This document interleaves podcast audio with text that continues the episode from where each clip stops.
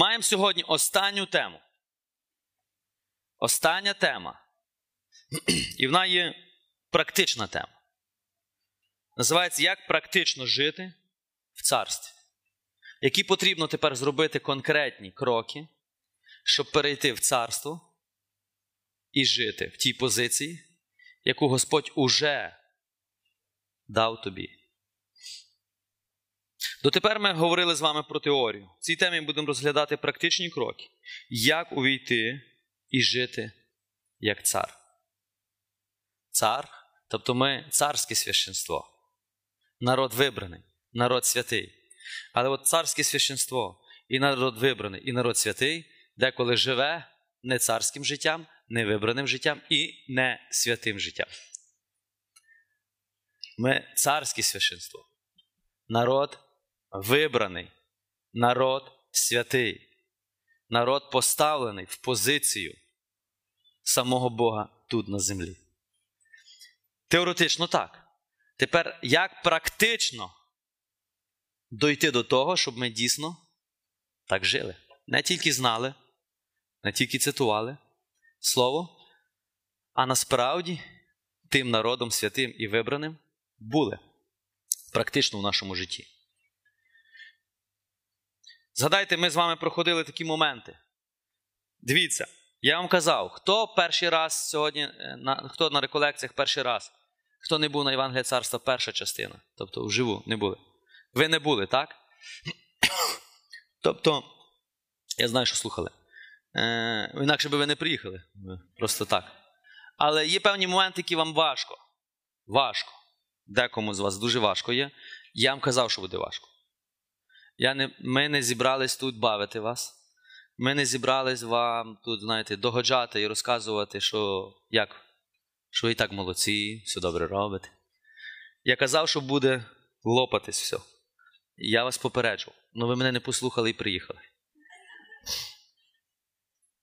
Ну тепер треба йти до кінця. Добре, ми згадаємо з вами. Дивіться. Ти мусиш зрозуміти і перевірити себе. Є певна послідовність. Якщо ти не виконав певну послідовність, то то ярмо, яке зараз ми цей тиждень накинули, воно тебе зламає. Бо насправді, якщо ти не виконав певні умови, які я зараз буду сказати, то все, що я сказав за цілий тиждень, воно тебе зламає. Замість того, щоб воно мало дати тобі життя, щоб ти увійшов, ти взагалі розчаруєшся всьому. Чому? Бо не виконав. Тобто, дивіться, щоб ви правильно мене зрозуміли. Наприклад, маленька дитина йде до школи. І дитина вважає, що вона вже готова зразу піти в 4 клас. І тягнути програму 4 класу. І дитина переконала батьків. І дитина пішла в 4 клас. Ну, тобто, там 4 клас є. І ця дитина приходить. Ну, і починається 1 вересня. І починається програма. Як ви думаєте? До кінця року ця дитина буде відмінниця 4 класу? Ким вона буде?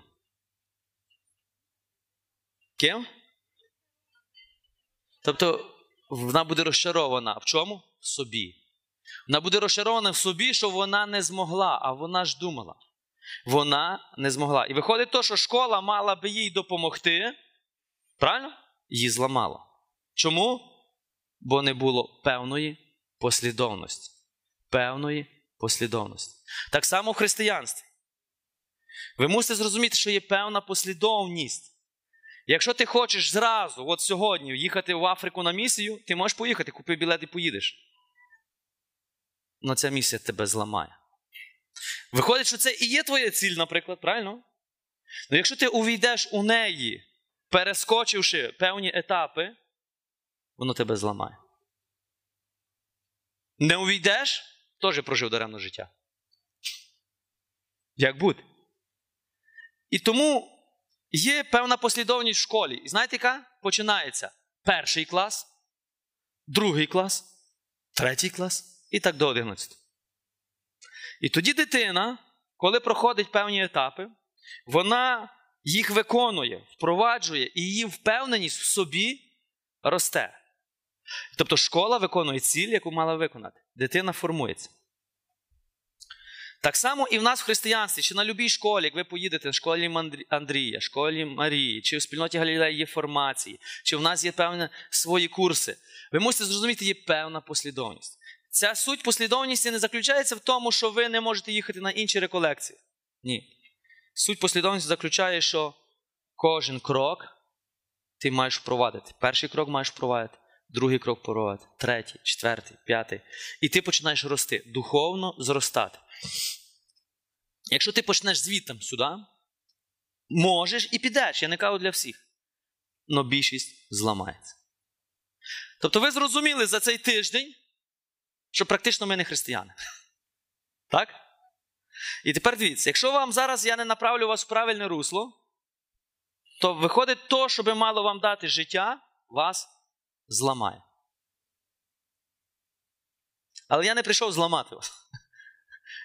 Я прийшов вам дійсно показати цей шлях. І тепер, що має бути перше в твоєму житті? Це Йордан. Твій особистий Йордан. Що відбулось на Йордані, коли Ісус увійшов у Йордан? Що відбулось? Відкрилось небо. І пролунав голос. Це мій син улюблений, якого я уподобав. Все починається з Йордану. Це називається народження з висоти. Що таке народження з висоти? Коли Бог відкриває тобі, хто ти є для нього. Хто він є для тебе. Якщо в тебе ще немає усвідомлення, що Ісус твій Спаситель, якщо ти ще спасаєшся своїми силами, ти ще кинеш всі сили сюди, воно тебе зламає. Ти і так кидаєш всі сили, щоб догодити, правильно? А ще кинеш всі сили сюди, і ти розумієш, що ти не можеш, воно тебе зламає. Кожного з вас мусить бути свій Йордан. Тобто спуститись до Йордану. Тому ми що робили? Ми відновлювали хрещення. Так, ви всі ходили в море. Я дякую вам за відвагу. Но питання є інше. Ти ходив тілом? Чи твій дух відновився? Чи твоя душа дійсно прийняла? Тож, я не знаю. І ніхто насправді цього не буде знати. Будеш знати тільки ти і Господь. Ти і Господь знаєш своє серце. Ти і Господь знає намірення твого серця. Поки ти не получиш одкровення, що Ісус твій Спаситель, що добра новина дарована благодаттю Божою, що тобі подаровано подарунок, і це не від твоїх діл, щоб ти не хвалився, не хвалився. Я ходжу, я пощу, я молюсь, я. І ти створив таку навколо себе я, і ти назвав це духовність. Але ця духовність базується на кому? На тобі. Іменно на тобі. Забери тебе і нема духовності. Наша духовність базується на ньому. На тому, що він зробив для мене, я прийняв, і тепер я роблю подяку, тобто для нього. Ну, я спочатку приймаю від нього. Від нього подарунок. Це називається народження з висоти. Не буде в тебе тої межі, ти не підеш далі. Другий крок – це твоя особиста п'ятидесятниця. Другий, тобто перший крок, тобі треба спуститись в Йордан. Почути голос. Ти мій син, ти моя дочка улюблена.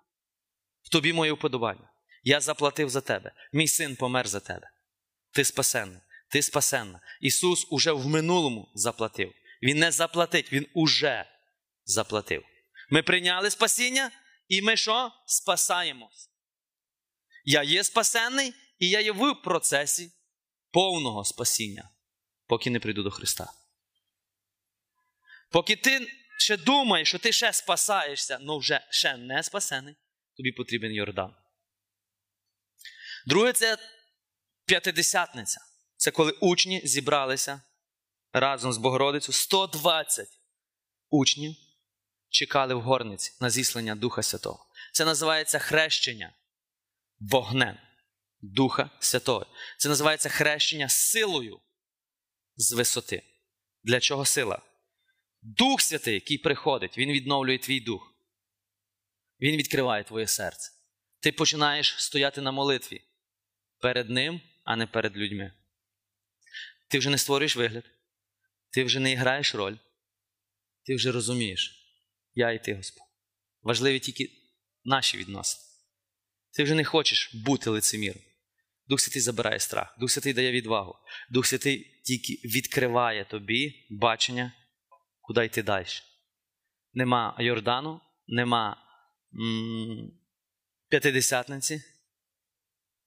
Не зможеш нічого зробити далі. Не зможеш. Ти кинеш всі сили, і ти зрозумієш, що тобі не вдається, і воно тебе зламає. То, що би мало дати життя, а воно тебе зламає. Третій крок. Тобто, і ми мали з вами що? Відновлення у Святому Дусі.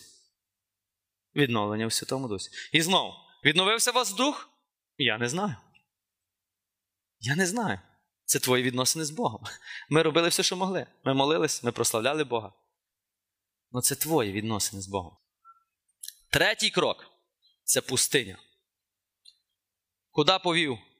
Тобто, у Ісуса, щоб ви зрозуміли, це було Йордан і зіслання Духа Святого в одну секунду. Ну, в один момент. Так? В нього не було окремої п'ятидесятниці. І куди Дух Святий його повів? Пустиня. Другий крок – це пустиня. І потім ти кажеш, коли сходить Святий Дух, тобто народження з висоти, тебе є благодать, ти розумієш, що Бог тебе спас. Приходиться перша любов, що ти розумієш, хто є Бог, хто є ти, що Він тебе любить. Ти як дитина ходиш в цій любові. Коли ти є хрещений Духом Святим, ти наповнений, ти молишся на мовах, ти можеш пророкувати, ти можеш кидатися вже на людей і молитись, і Дух Святий буде зціляти через тебе. Це нормальні речі. Но потім приходить тотальна пустиня, твоє життя. Тобто, ти би мав зразу піти на пустиню, але коли ти не йдеш, пустиня сама приходить. Твої емоції всі повні щіль. Ти Бога вже не чуєш, ти Бога вже не відчуваєш, ти стоїш вже, ні? Ти колись за тебе молилися, щось відчував, тепер як камінь. І ти не розумієш, що відбувається. Ти думаєш, Бог від тебе відійшов. Ні. Ти вже... Тобто, це перше усвідомлення, ти маєш вийти на пустиню. Що таке пустиня?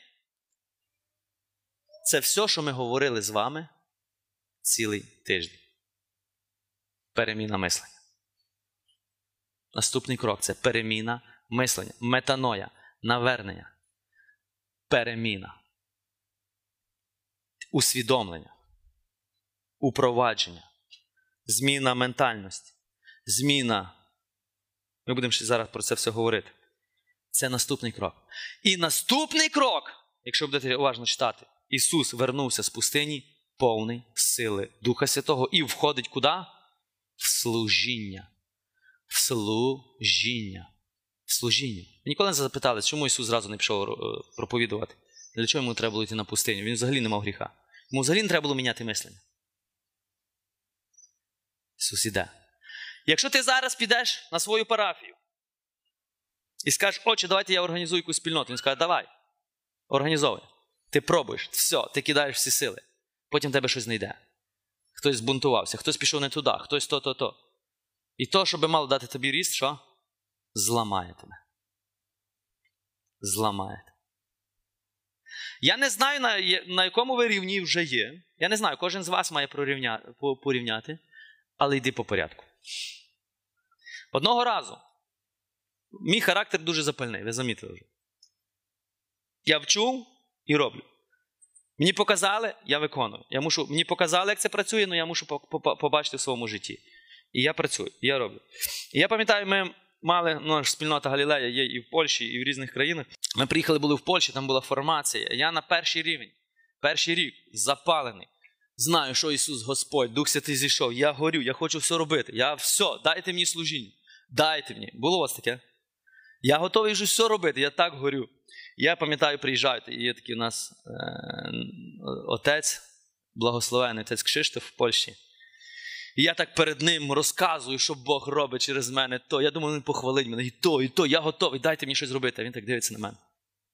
Каже, отче, ну, я ще не був отець, каже, Роман, тобі треба йти на першу формацію. Та як, отче, Та люди на першій формації, я ще не на формації, а вже роблю там такі речі. Він так дивиться. Тобі треба на першу формацію. Я обідався на нього. Справді. Він недооцінив все моє служіння, все, що я робив. Я горів. Но тільки сьогодні я розумію, що він має Божу мудрість. А це були просто мої емоції. Якби він тоді мені довірив служіння, воно би мене зламало. Сьогодні я вже десь на четвертій формації. Ну, в нашій спільноті, тобто четвертий рік. І чим більше я проходжу, тим більше я розумію, що певна послідовність всюди, де є, вона має смисл. В школі, в садочку, всюди. Так само і в церкві. Так само і в Царстві Божому. Ми би зразу хотіли, і воскрешати мертвих в Африці, ще десь, і там, щоб нам сказали вже і пам'ятник, і вже сказали, що такий святий. Почекай, це все буде. Буде це все, повір. Ну, а сьогодні вчи абетку. А, Б, В, Г. Але я вже знаю табличку множення. Ти молодець, супер. Але сьогодні вчи абетку. А, Б. Ми деколи не розуміємо з вами для чого, правильно? А для того, щоб ти ставав сильніший. Для того, щоб твій характер ставав сильніший у Христі. Не твої амбіції, не твої емоції, не твоє бачення, що ти можеш, що ти не можеш. Богу потрібно сформувати твій характер, щоб ти до кінця життя був вірний, а не якийсь термін і потім зламався. Скільки служителів є святих, які падають? Ніхто з нас не забезпечений, тобто не застрахований від падіння. Ніхто. Якщо ти думаєш, ти не впадеш, то ти вже впав. Павло каже, якщо ти думаєш, ти стоїш, то дивись, щоб ти не впав. Ти вже не стоїш. Тобто наше стояння, чи то, що я роблю, є усвідомлення, хто це робить. Чому він це робить. Тобто від мене є якесь чуть-чуть цієї праці, а результат є від нього. Тобто в мене з ним є співпраця. Я роблю те, що від мене залежить, він робить те, що залежить від нього. Тобто це і співпраця з Богом. І тому ми з вами говорили про уже практично отой етап пустині. Тому, коли я вам казав, хто не був на Євангелії Царства, коли ми говорили, що Ісус зробив для тебе, коли ми приймали Ісуса своїм Господом, коли би ти мав отримати Одкровення, тобто пройти свій Йордан, коли ми говорили про Святого Духа і де би ти мав прийняти Святого Духа, тобто твоя особиста п'ятидесятниця. Потім пройшов вже рік часу, правильно? За рік часу, тобто тебе вже мав бути голод і пустиня, і тепер ми би з вами мали говорити, що робити далі. Ну, коли ти приходиш і слухаєш перший раз, і я тобі говорю про пустиню, а ти стоїш, та моє все життя і так пустиня. Тобто ти і так ціле життя Бога не чув, а тепер я кажу, що це нормально. Розумієте, і тоді ми можемо не попасти в тонус. Я говорю про пустиню, яку вже є після народження з висоти і зіслання Святого Духа, то Божа пустиня, а в тебе поки сатанинська пустиня. Тому треба ще розрізняти, в якій ти пустині. В Божій пустині ти формуєшся, а в сатанинській ти гинеш. Ти помираєш, то смерть, депресія, розчарування. Це не Божа пустиня. Дорогесенькі, ми не маємо зараз час, щоб я знов вас, декого, проводив через ці моменти у вашому житті. Давайте собі раду, як хочете. Відновлюйтеся. Їздіть на реколекції знову. У нас в спільноті Галеї знову будуть реколекції, наприклад, нове життя. І йдіть туди. Тобто ви там будете знову відновлювати свої відносини з Богом і з Духом Святим. Проходити цей перший і другий крок. Нове життя. Не пройдеш це нове життя. Тобто, знову, ви можете пройти і 1000 реколекцій. Якщо ти не дозволиш на тих реколекціях торкнутися Бога тебе, ну толк з того. Тобто не пройти реколекції для того, щоб поставити галочку, а пройти, щоб дозволити Богу діяти. Знаєте, нема такої формули, що я би тобі сказав, зроби так, отак і отак, Дух Святий зійшов. І ви б всі зробили, і Дух Святий зійшов. Правильно? Хтось 3 рази хлопнув, не зійшов, неправильно зробив. Треба 2 рази. Тобто нема формули. Це твої відносини з Богом. Твої. Я хочу, щоб ви зрозуміли, на якому етапі я хочу, щоб ви розуміли. Я розумію, що ви ще не є на цьому етапі, бо ми тільки говоримо, як ви маєте там увійти, цю пустиню проходити, упроваджувати, переміна мислення. Аж потім за цією іде праця.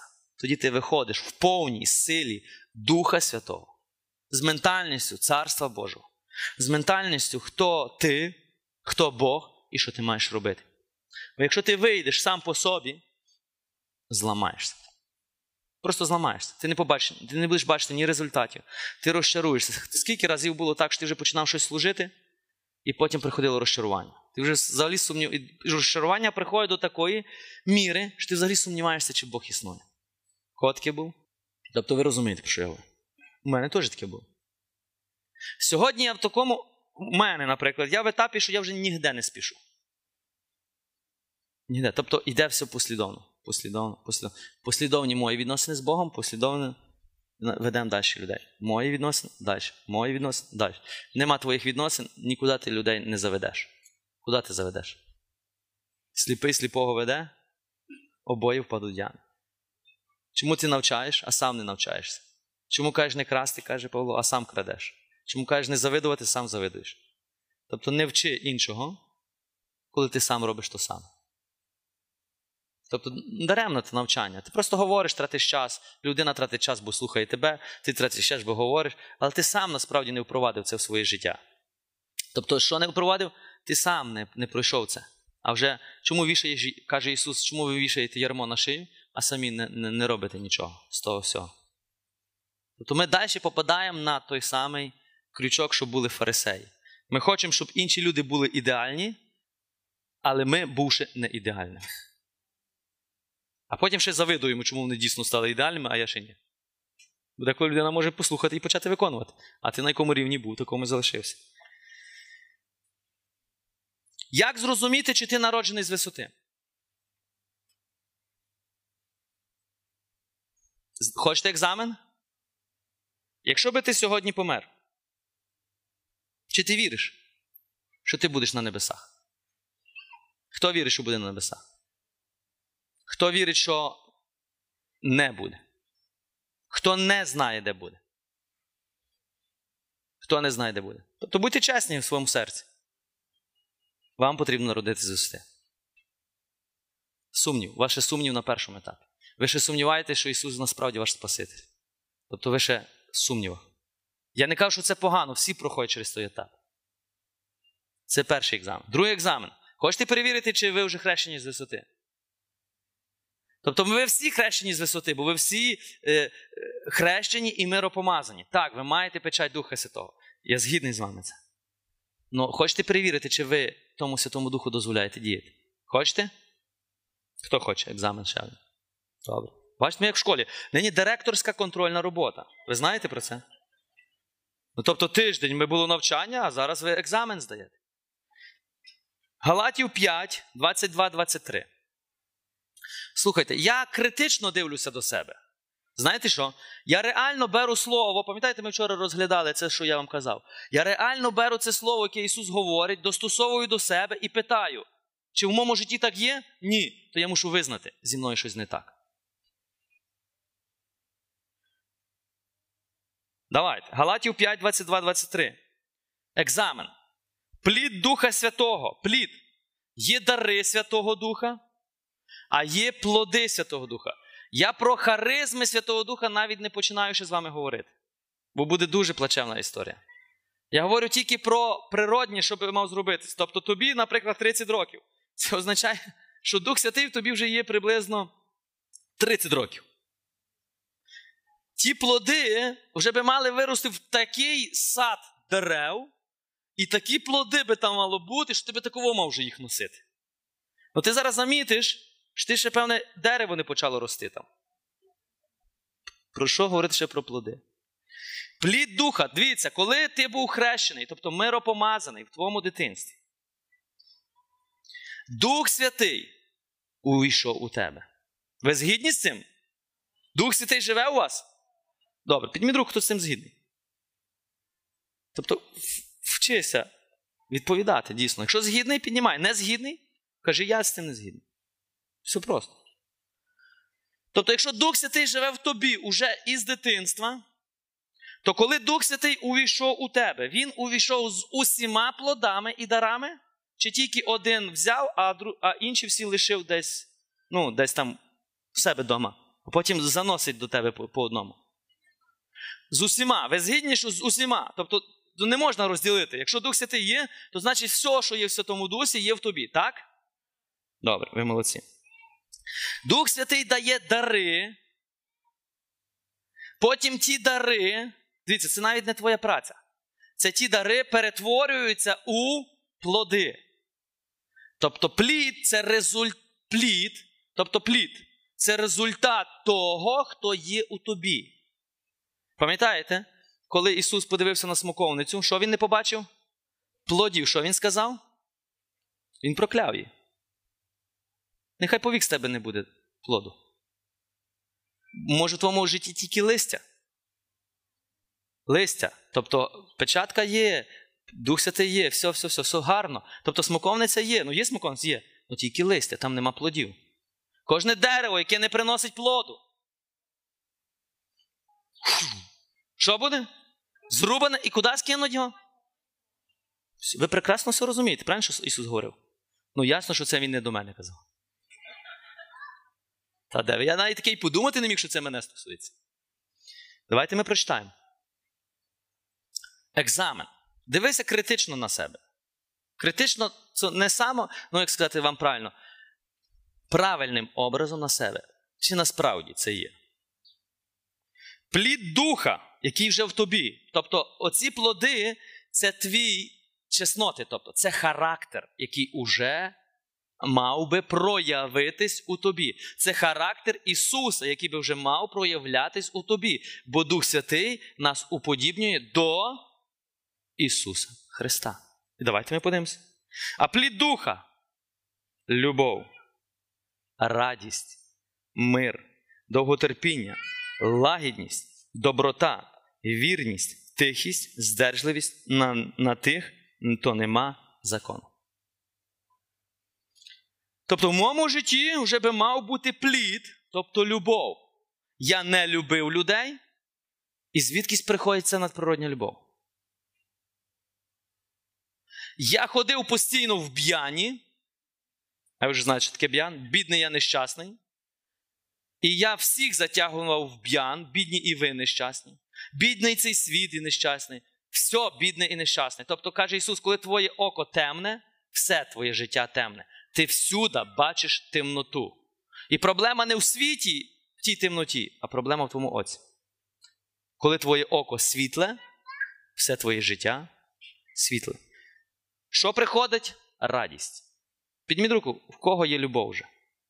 Тобто ти розумієш, що це не від тебе. Коли ти покаєшся, коли Святий Дух зійшов, ти розумієш, що він починає міняти. Друзі твої, це перше, що замітять. Слухай, ти якийсь інакший вже. Тобто це перше, так? Ти вже не матюкаєшся. Ти вже не кричиш. Ти вже не зриваєшся.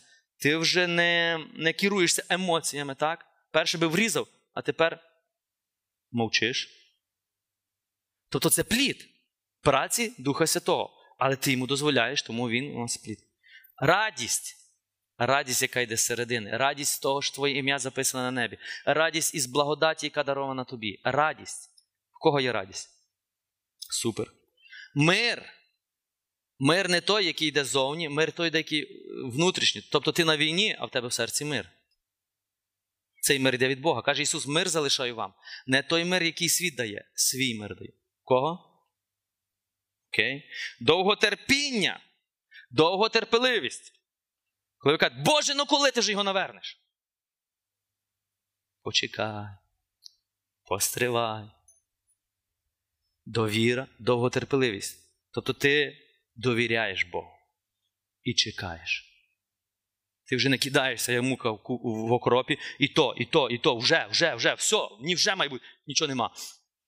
Гнів, лють. Тобі треба відновитися з цим духом. Лагідність. Ти вже не кричиш до людей. Ти їх вже не називаєш лицемірами, гадючим поріддям, так як той Братковський. Ти вже лагідно говориш. Гадюче поріддя.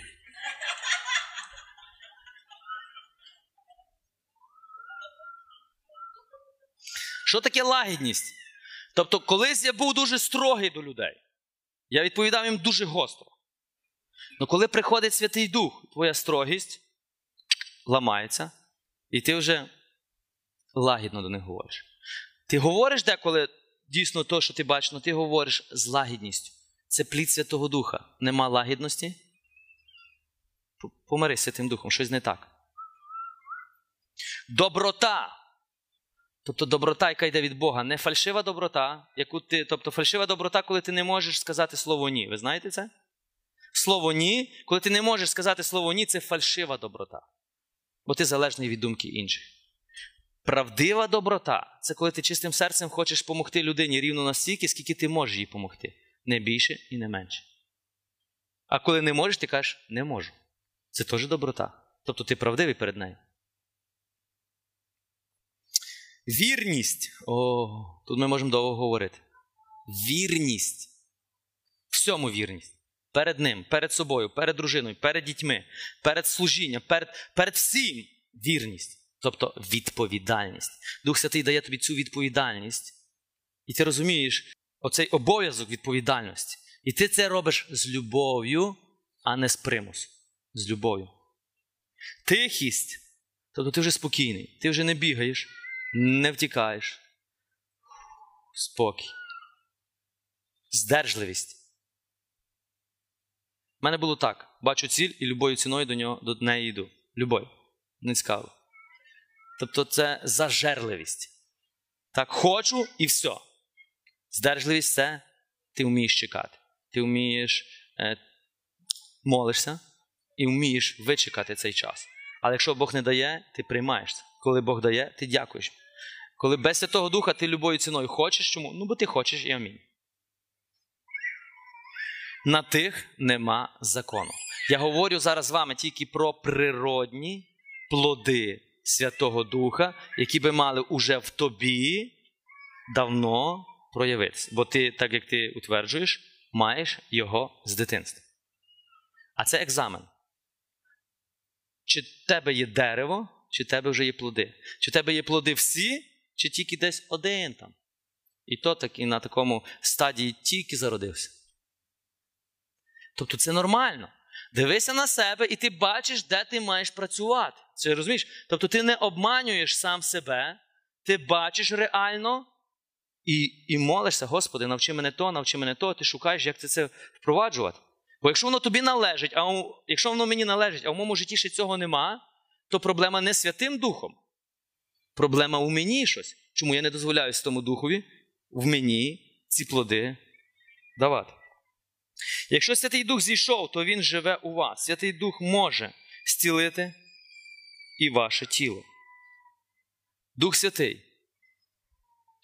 Ми будемо зараз з вами малювати знову.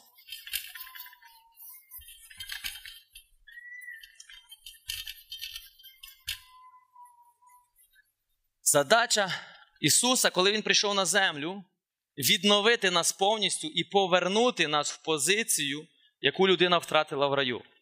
Пам'ятаєте, яку позицію людина мала в раю? Адам з Євою перед Богом? Гармонія. Всьому.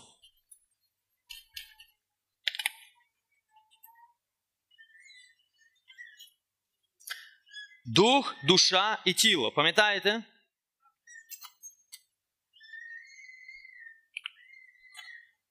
Дух, душа, тіло. Дух Святий народжує твій дух. Тобто Він живе в твоєму дусі. Дух Святий може зцілити твоє тіло від любої хвороби. Неважливо. Но Він нічого не може зробити з твоїм розумом. З твоєю душою. Знаєте чому?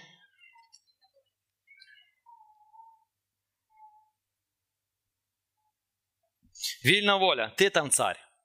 Ти там Бог. А Бог шанує твою вільну волю. Все, що Він чекає, коли ти з вільної волі, йому будеш дозволяти щось зробити. В точності так само і сатана. Сатана не може вплинути на твій дух, він не може там жити. Він може впливати на твоє тіло, і він чекає, коли ти йому даш дозвіл увійти в твою душу. Тобто ми навіть не знаємо ті дозвола. Я не хочу зараз входити в цю тему, щоб ми зараз не відійшли. Тобто є дозвіл. Є певний дозвіл, який ти дозволяєш, тобто відкриваєш двері. І повір, довго чекати не треба. Євангеліє Царства, тактика царства темряви, тобто третя частина, ми про це говорили. І може, ще дасть Бог, колись будемо ще більше говорити, тобто глибше. Но зараз ми говоримо про щось інакше. Дух Святий може народити тебе. Дух Святий може зцілити тебе. Дух Святий не може поміняти твій розум. Це твоя праця. Це твоя праця. Народження з висоти, одкровення, що ти спасений, народження, тобто хрещення Святим Духом, це є в твоєму дусі. Зцілення твого тіла, це буде зцілення в твоєму тілі. Но переміна мислення. Дорогесенькі, якщо, тобто, дивіться, щоб ви мене правильно зрозуміли. Наприклад, ти мусиш розуміти, де є відповідальність Бога, що Бог може зробити, а що мусиш ти робити. Поки ти це не зрозумієш, ти робиш все наоборот. Тобто, дивіться, сатана путає, тобто, все наоборот. Сатана робить все, щоб ти спасався своїми силами, так?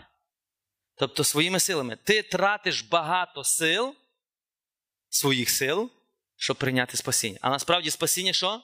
Дароване безкоштовно.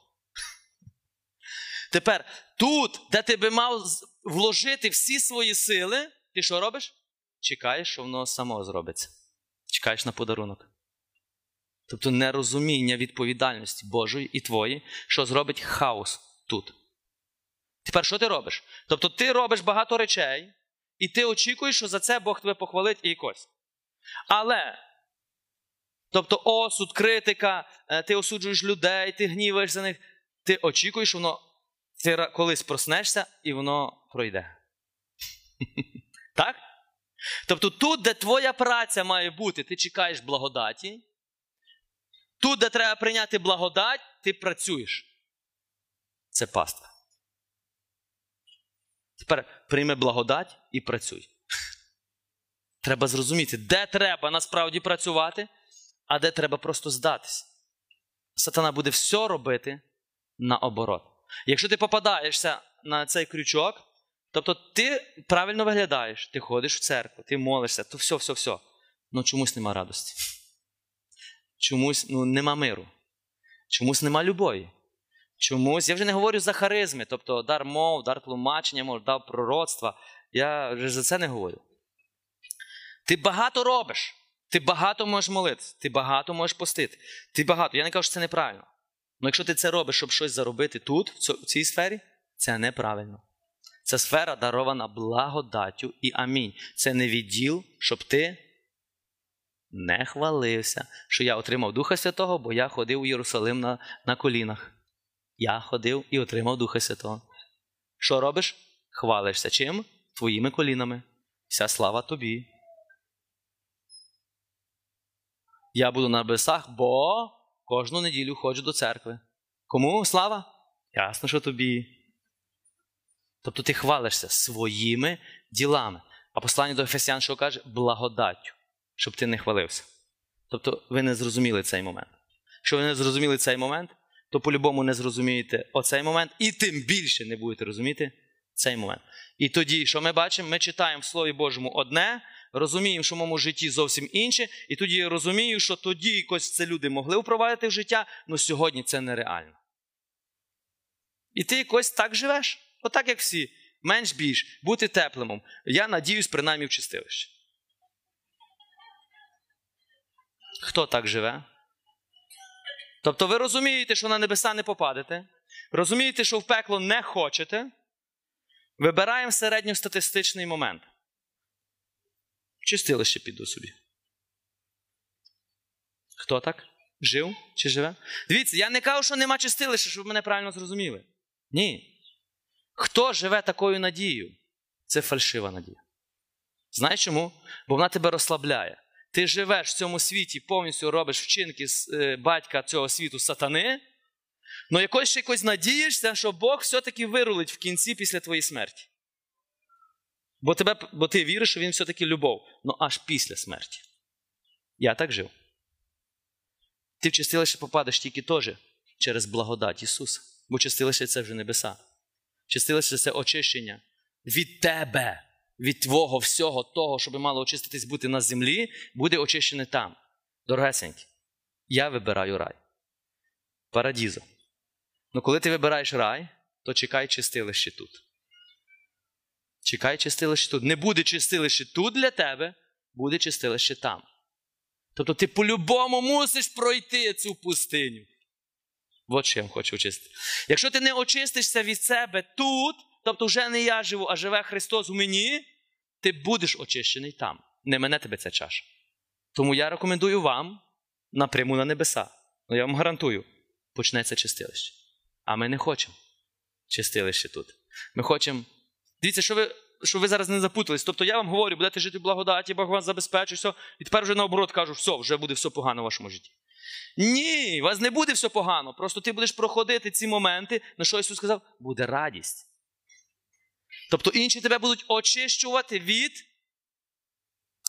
Ви б хотіли швидше очиститись від себе?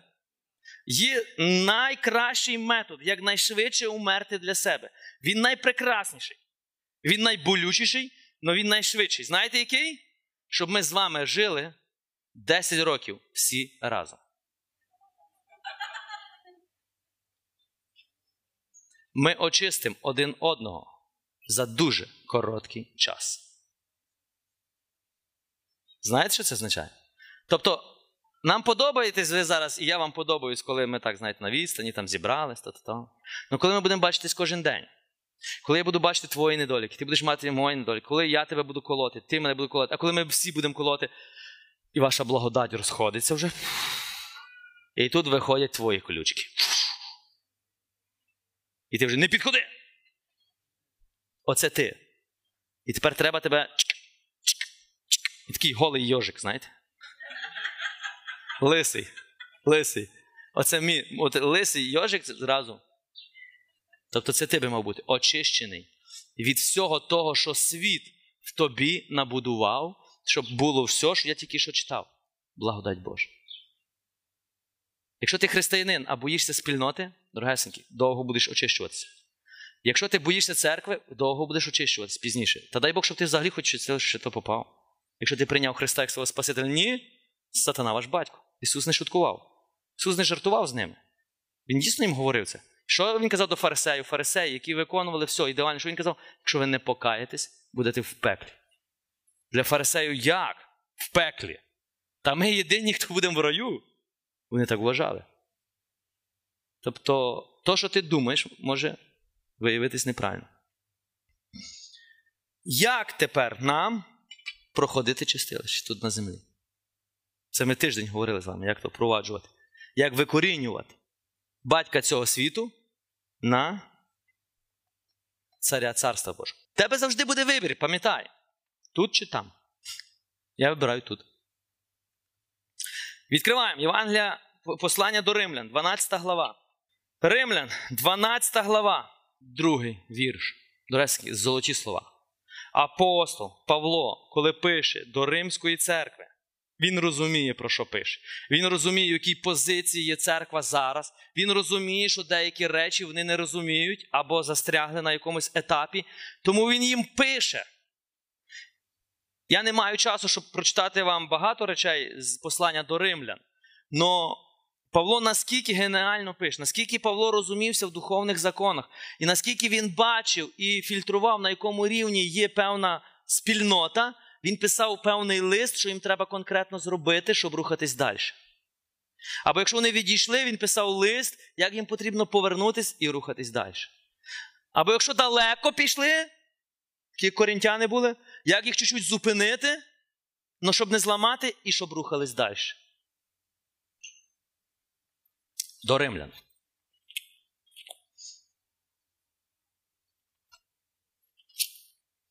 Перше, щоб читати, мушу намалювати 2 колечка.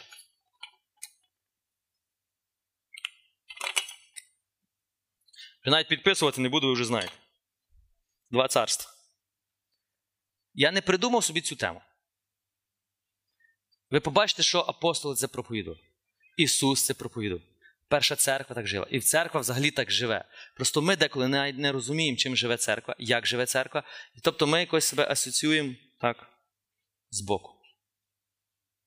Павло пише до римлян. Тож благаю вас, брати, з першого вірша, на милість Божу віддати тіла ваші, як жертву живу, святу, приємну Богу, богослужбу від вас розумну. Що це означає? Він каже, віддайте своє життя в служіння Богу. І це буде від вас жертва розумна. Служіть Богу до кінця свого життя. Не відвідуйте Бога. Не час від часу там служи йому. Служи постійно.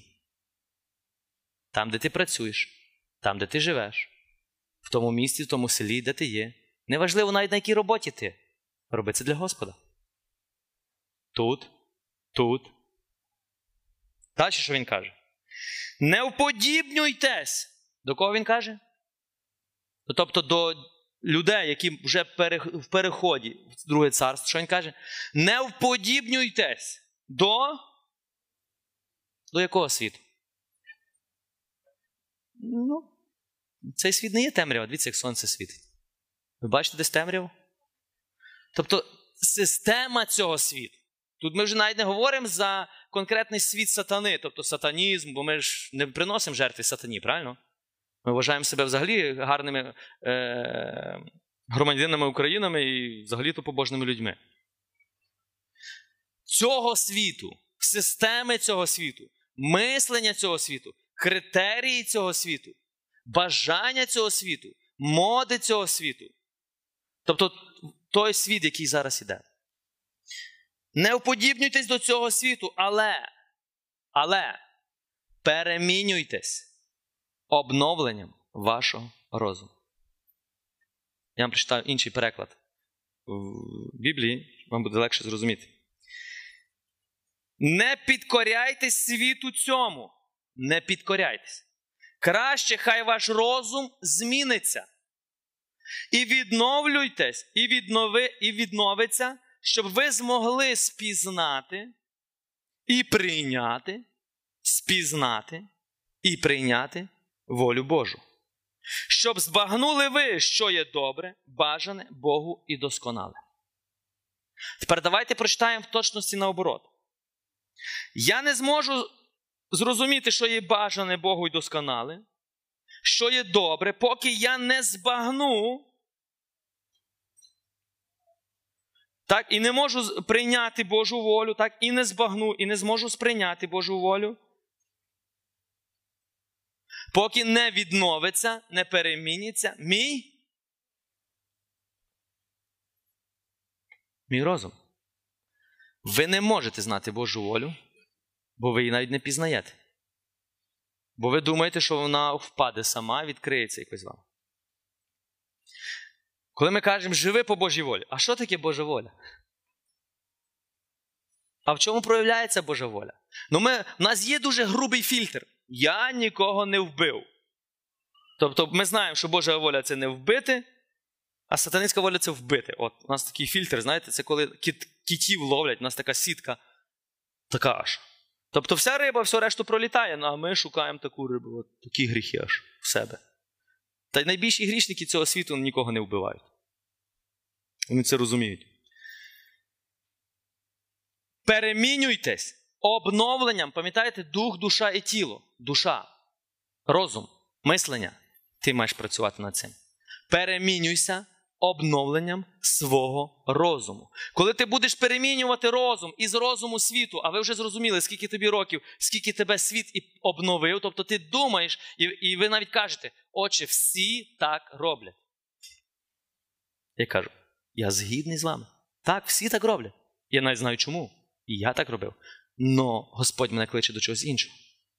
Тобто ти можеш лишитись як всі, а можеш ризикнути довіритись Богу, і ти побачиш, що Бог завжди правий. Обновлюйся, перемінюй. Тобто заміни. Ти думав так, заміни цю думку на отак. Ти крав, заміни думку, тобто ти не крадеш. Ти дивився з похиттю, заміни тепер думку, дивишся чистим поглядом. Ти осуджував, тепер ти оправдовуєш або робиш все, щоб людину якось виправдати. Заміни. І, дорогесенькі, тисячі сфер у твоєму житті, які треба замінити. І це твоя відповідальність. Воно само мінятись не буде. А ви просите, щоб Господь поміняв. Боже, поміняй мою поведінку, Боже. Я розумію, що є, тобто ви маєте усвідомлювати, без Божої благодаті, ясно, що ти нічого не зробиш. Ну, без твоєї сили Божа благодать теж там нічого не зробить. Це твоя відповідальність. Якщо ти не будеш перемінювати свій розум, ти не будеш знати Божої волі. Якщо ти не будеш знати Божої волі, ти не будеш розпізнавати, де добро, де зло. Якщо ти не будеш розпізнавати, де добро і зло, ти все будеш називати, що йде від Бога. Все. Просто от іди за течією, і все, що і так прилетить в твоє життя, назви це від Бога, і все. Нема смислу навіть щось пізнавати. Розумієте? Приймай все, як є. І це ідеальний момент для сатани. Він поставить тебе на коліна, ти скажеш дякую. Він забере твоє життя, ти скажеш дякую. Він забере твою душу, ти скажеш, ну така Божа воля. Скільки людей сьогодні, дивіться, ви згідні зі мною, що Божа воля, щоб ні один не загинув, тобто, щоб всі спаслись, так? Ви згідні? Тобто, що Бог хоче спасіння всіх, без винятку. Путіна теж? Зеленського теж? Молодці. Молитесь за них? За їхнє спасіння молитесь? Чи ви бажаєте поскорше їх побачити? Там, де ви не хочете бути. Робите все по Євангелію від Матея, 7 глава, 12 вірш. Бажаєте ближньому то, що хотіли б ви, що вам це зробили. Тобто все по Євангелію ми виконуємо. Тепер дивіться, ви згідні, що сьогодні є люди в пеклі? Що люди йдуть в пекло і попадають в пекло? То скажіть, будь ласка, де промах Божий тут є?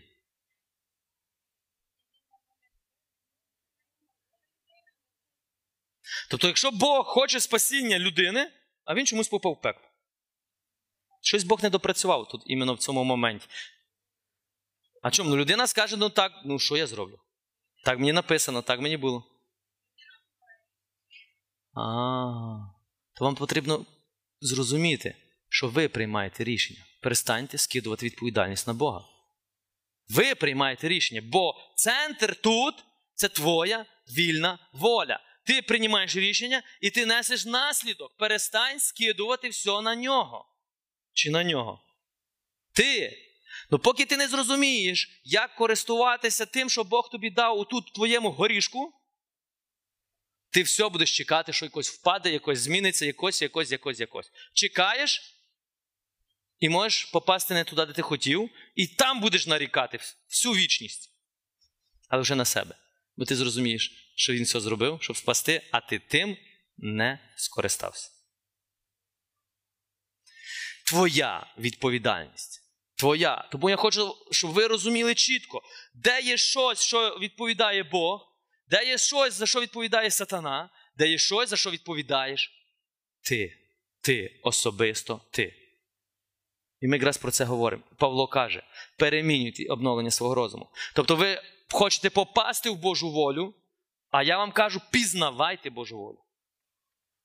Вона вся написана. Божа воля розписана.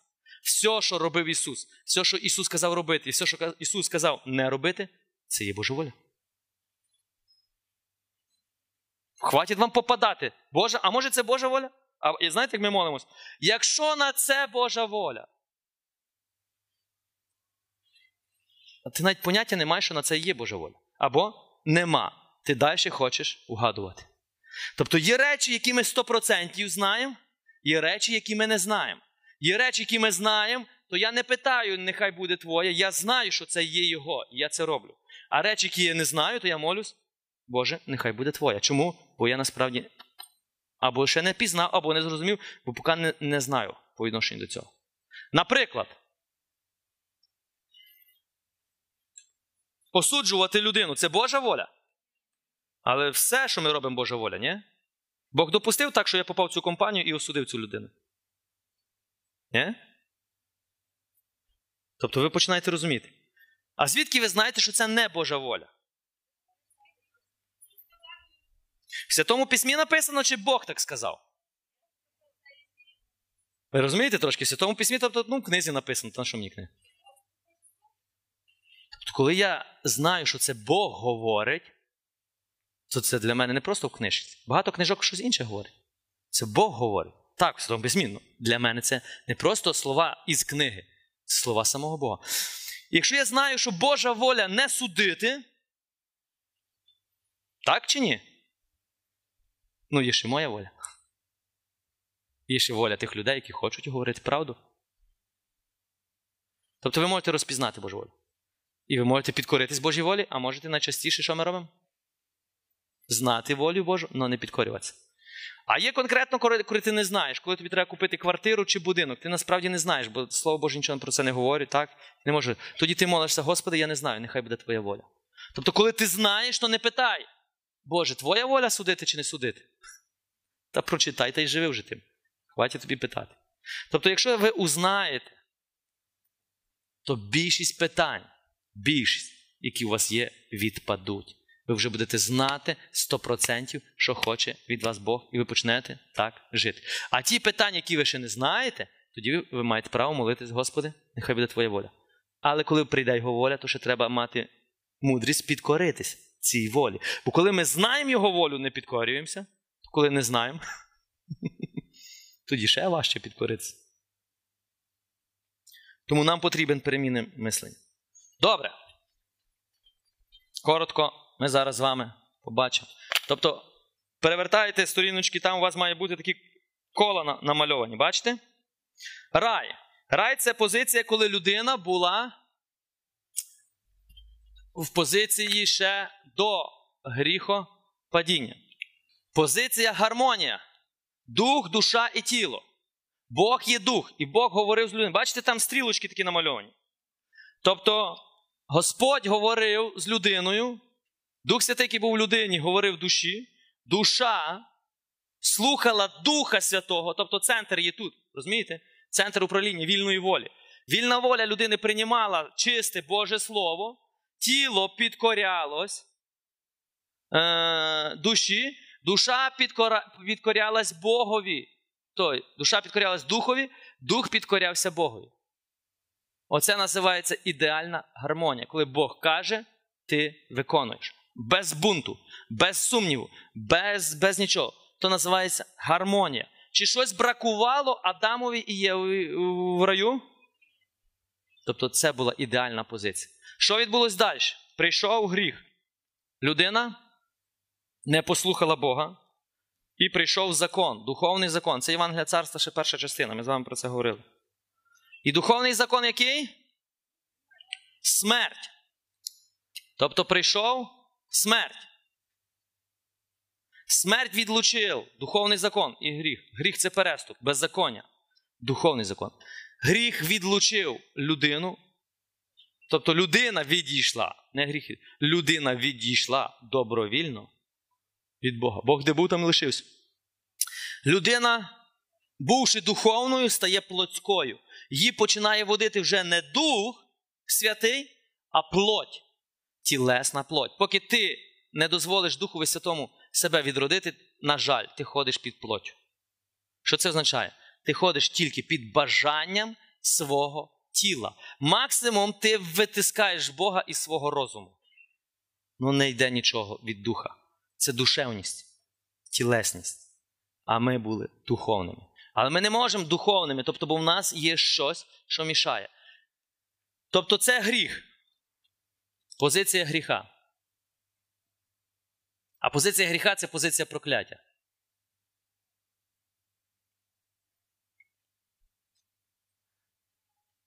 Це позиція благословення, так? Далі. Приходить Ісус.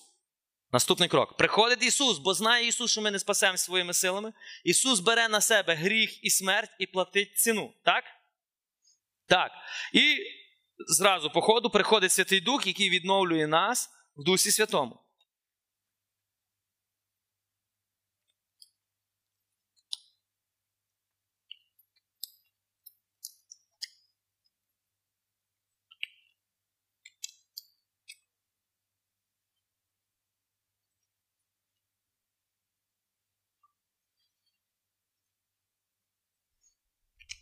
Тепер дивіться. Тобто отут позиція, дивимося на розум. Зараз я хочу, щоб ви концентрувалися іменно на душі. Тобто оце ви все знаєте, бо ми проходили це Євангеліє Царства, перша частина. Я хочу, щоб ви зараз концентрувалися, що відбувалося з душою. Який був розум у Адама, коли він був в раю? Чи він був спорчений тим світом? Ні, бо не було ще цього світу. Який був розум? Він любив Господа всім серцем, всіма думками, всією силою, всією кріпостю. І любив Єву як? Чистота наміру, чистота повна, гармонія Бога тут. Це то, що ти кажеш, ну не знаю. Так? Ясно, що не знаєш. Тут, коли прийшов гріх, що гріх зробив? Мало того, що гріх відділив нас від Бога, він повністю замусорив наш розум. Чому Бог дав потоп? Господь каже, що в людині навіть в думці вже не було добра. Ви собі уявляєте, в думці. Тобто людина, світ наскільки перемінив людину, що людина вже пішла в іншу сторону, вона вже навіть не хотіла шукати Бога. Ноль. Коли приходить Ісус, Ісус нас відновлює, правильно? Тобто ми народжуємося з висоти, ми народжуємося від Святого Духа, і частково наш розум, тобто Дух Святий, нам дає бажання, так що тут намалюємо. Тут, наприклад, людина вже не отримує інформації від Бога, ноль. Людина стала якою? Плотською. Тобто людина керується тільки то, що хотіла плоть. Плоть казала розуму, розум приймав рішення на основі бачу, чую. Тобто атеїзм, дарвінізм – це все тілесність. Прийшов Ісус. Ісус нас відновив. Гріх, прокляття стерте. Ми можемо прийти до Бога, отримати прощення. Ми можемо бути хрещені Святим Духом. Дух Святий прийшов. І тепер, виникає нова проблема. Не виникає, вона просто була завжди. Но плоть промовляє до мене, і дух промовляє до мене. Тому я один день святий, другий день я грішний. Я став двоєдушним. Це нормально, всі мають пройти через цей процес. Я став двоєдушний. Тобто тут я ще суджу, знов суду, покаявся.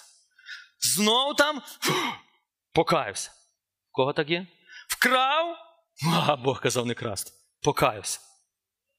Двоєдушність. Яків каже, людина двоєдушна, непостійна у шляхах своїх. Чому? Бо вона один день ходить за плоттю, один день ходить за духом. Двоєдушна людина вже може молитись на мовах. Там балабашотору кісамараля. Господь вас любить. Двоєдушна людина вже може пророкувати. Двоєдушна людина може вже зціляти хворих, воскрешати мертвих. Бо це все йде від Святого Духа. Від Духа Святого йде, не від вас, не від ваших заслуг. Від Святого Духа. Но я ще можу бути в гріху, повному, чорному, важкому гріху. І ви деколи дивуєтесь. Як Дух Святий може діяти через таких грішників? Бо Дух Святий не прив'язаний до гріха. Дух Святий прив'язаний до благодаті. Дух Святий буде діяти. Ти кажеш, я недостойний, мені перше треба очиститись, покаятись, а тоді Святий Дух буде. Як ти без Святого Духа взагалі хочеш покаятись? Своїми силами? Ти ще в цій позиції. Ти навіть не розумієш, як це працювати. Тобто може Дух Святий діяти і через тебе. Уявляєш собі? Дія Духа Святого через тебе – це любов до ближнього. Якщо ти не розберешся зі своїми гріхами, то Бог з тобою розбереться, не переживай. Но чудеса, які Дух Святий робить через тебе, воно не дає тобі зелену карту не працювати над собою. От що ви маєте зрозуміти. Бо більшість харизматів, більшість людей, які народжені із висоти, попадають в велику пастку. Яку? Вони думають, я колись так думав, що коли я вже маю Святого Духа, то я кращий, чим той, хто не має. Коли я молюсь на мовах, то я кращий, той, хто не молиться. Коли через мене йдуть чудеса, то значить Бог через мене вже так пре, а ти ще в гріху. Брехня. Ти гордий, через тебе Дух Святий діє, бо ти дозволяєш, слава Богу, но гордість ще теж пре з тебе. Пре. Це не означає, що ти не маєш це робити. Ні, це означає, що роби все, що робить Святий Дух, но працюй над собою. Не працюй над іншими. Пам'ятаєте скалочку? Дерево завжди шукає дерево. Дерево шукає скалочки. Перетягує як магнітом. Чим більше в твоїй оці дерево, тим більше скалочок ти будеш бачити в братах своїх. Тут дерево, тут ліс. Тут ліс. Ти не бачиш собі нічого, тут завжди бачиш інших. Тут дерево. То дерево, Євангеліє від Матвія 7 глава. Зроби щось з тим деревом. І Господь тобі каже, як робити, переміни. Це, наприклад, особа спасенна, спасений, но не перемінений розум. Бачите? Не перемінений розум. Тобто ти не перемінюєш, бо ти навіть і не знав, що треба перемінити. Оце називається метаноя, навернення, перехід, викорінення. Це твоя праця. Оце, що відбулось з тобою, це завдяки смерті і воскресінню Ісуса Христа. Тут взагалі твої нема ніякого, щоб ти не хвалився. Нема твоєї праці. Отут наступає твоя праця. Отут ти маєш закатати рукава і працювати над собою. Отут. І знову нема тобі слави за те, що ти викорінюєш, просто благодать Божа, яка в тобі в нас ходить далі і викорінює все, що є. Отут є більшості, тобто це невіруюча людина. Тут би ще бракувало одного такого. Чорний, вже, тобто, прийняв Христа, але не прийнявши Святого Духа, є таке ще. А я вже говорю за тих, хто прийняв і Христа, народжений з висоти, хто прийняв Святого Духа, хто вже молиться, хто вже вийшов, той Братковський всіх достав, вже всі вийшли, почали служити, молитися, вже все. Ну ще з гріхами ми своїми не порозбиралися. Пам'ятаєте, що я вам казав? Ще пустиню ми не перейшли, тому ці гріхи розберуться пізніше з нами. Потім падіння буде дуже високе. Тобто ти знав, що був колись, а тепер нас зламає. Тому не дозволимо це зробити. Тобі треба йти робити те, що я тобі кажу, бо це сказав Ісус. Але маєш розуміти, на якому ти етапі і як правильно це робити. І тепер, от наш етап, до чого Господь кличе. Тобто кінцеве, для чого, куди Ісус нас кликав.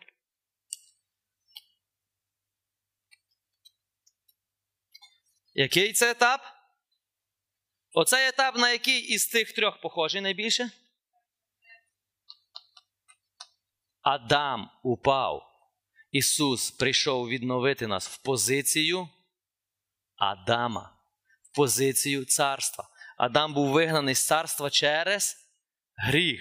Ісус прийшов відновити тебе в ту позицію, з якої впав Адам. І тепер яка це позиція? Тобто чути голос Божий. Чути голос Божий. Бог говорить, так? Ти, Дух Святий уже, який в тобі, тут Святий Дух, дає інформацію. Тобто Дух Святий постійно, Дух Святий 24 години на сутку говорить з тобою. Ми не навчились його слухати. Твоя душа переварює, тобто приймає розум. Твоя воля підкоряється Божій волі. Воно переходить тут через всі бунти. Отут така м'ясорубка відбувається зараз з вами на реколекціях. Отут, знаєте, що Дух Святий робить свою роботу, а то, що в тебе, не хоче. І ти відчуваєш, ну, ковбасить тебе. В кого таке є? Слава Господу, ви в правильному місці, в правильний час. Всі через це проходять. Якщо ти не дозволиш Богу перековбасити тебе зараз, ти будеш ковбаситись все життя. Ти не минеш це. Якщо ти думаєш, ти просто якось там, якось, пробуй, будь ласка. Чи я маю щось проти? Тоді твоя душа підкоряється, тобто твоя воля підкоряється волі Божій. Твоя воля, тобто твій розум, тепер плоть каже, хочу курити. А дух каже, слухай, не вбивай себе. І твій розум каже, все, плотяра, від сьогодні ти мені не цар. І плоть... Що? Твоя плоть, тіло підкоряється, дорогесенькі. Підкоряється кому? Божій волі. Тобто тут ще Дух Святий каже, не кури, тіло каже, ну, на одну менше сигарету на день. Тобто, і ніби і не курю, правильно? І курю більше. Дух Святий каже, слухай, не вбивай через алкоголь. Ну, на 100 грам менше. Це добре, супер. Ти вже чуєш Духа Святого на 100 грам менше. Чи на одну сигарету. Тобто, ти навіть не замічаєш, а насправді Дух Святий впливає на тебе. Впливає. Крок за кроком, крок за кроком, крок за кроком. Когось це буде радикально зразу. В більшості це крок за кроком, а ще в більшості це ніколи і не почнеться. Бо вони навіть не знають, що треба так дозволити. Не чекають, що воно само впаде і якось так.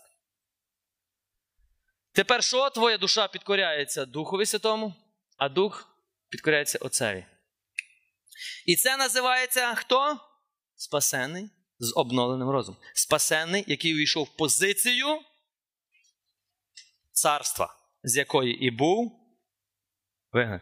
От в цю позицію Ісус прийшов, кличе нас. Євангеліє Царства. Прийняти спасіння і вернутись в позицію Адама. Тому ми говорили з вами про Євангеліє Царства, перша частина, про позицію Адама, позицію людини, для чого вона була створена, в якій позиції. Адам не їздив в Польщу і не заробляв гроші, щоб прогодувати Єву. Бог про нього дбав. Ми вчора з вами говорили про нагороду, так? Не думай, що їсти, що пити. Що? Я про тебе буду дбати. Просто ви ніколи не усвідомлювали, що це реально можна так жити. Бо ми переважно або в цій позиції, або просто ще чекаємо, що воно якось само. Ми покликані в інше царство, нам потрібно вивчати мову цього царства. Дивимось, там бачите два колечка в себе. В себе там намальовані знову два колечка. Царство Боже і царство темряве. Царство Боже, в який ти покликаний, і царство темряве. Це теж напів такий літипний, оце літипність. І ніби тут, і ніби тут, і ні там, і ні там. Літипний ти. І книга Одкровення сказано, що? Літипний ти, бо ти ані холодний, ані гарячий. Вивержу тебе з уст моїх. А ми чомусь думали, що літипність – це найбільша святість. Порівняно.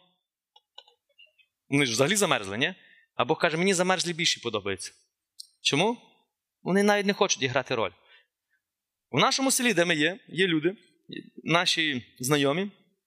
Тобто є люди, які почали ходити в церкву, навернулись, вони взагалі були невіруючі. І вони прийшли в церкву, але жінки, але їхні чоловіки, вони кажуть до мене. Кажуть, отець Роман, ну як я можу прийти в церкву, як я краду на роботі? Що би ви йому сказали на це? Ви б сказали, не кради. Він би не крав? А? Не йти на роботу, так? А сім'я його має померти з голоду? Ну давайте, експерти, скажіть, що ви порадите?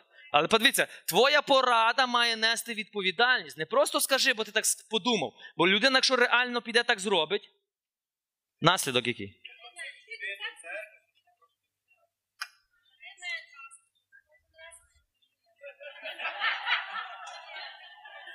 Кради кожен раз менше. Крав раз на тиждень, тепер кожен день, но менше.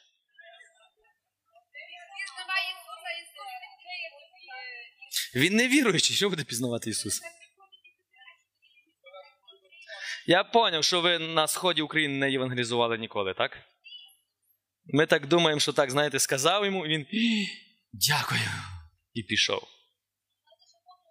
Знаєш, що я йому сказав? Я пожав йому руку і сказав, дякую тобі за твою справедливість, твою щирість. Він правильно мислить. Він ще не в тій позиції, але він мислить правильно. Як я можу бути там, якщо я в позиції тут? Він каже, я не хочу іграти, а ви його учите іграти роль. Ви хочете його навчити іграти роль. То чому? Та бо ми виросли в такій ментальності. Ми всі граємо роль. І ми якраз їх хочемо зробити точності такими самими. Дорогесенькі. Вот куди нам треба. Переміна мислення. Я думав так, як мене навчив світ, але тепер Господь кличе мене думати так, як учив Христос. Так, як Він учив. Потрібно думати так, як учить Бог. Але на це потрібен час.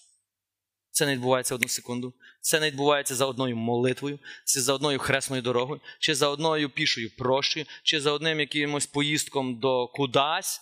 Ми це очікуємо, правильно? Ви очікували колись, коли ви їхали в Меджугорі на якесь святе місце, що ти приїхав і всі твої проблеми закінчуються? Хто так очікував? Закінчились твої проблеми?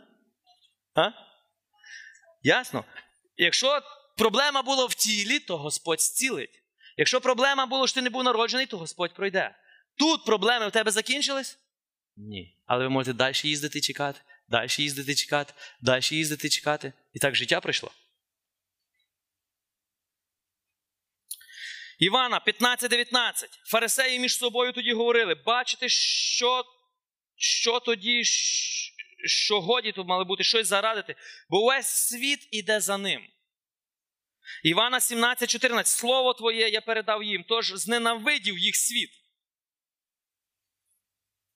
Зненавидів їх світ. Не від світу, бо вони, так само, як і я, не від світу. Ви не від цього світу.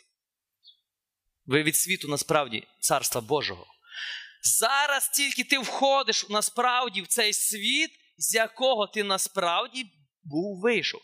Тобто, той світ, який ти жив дотепер, це не твій світ.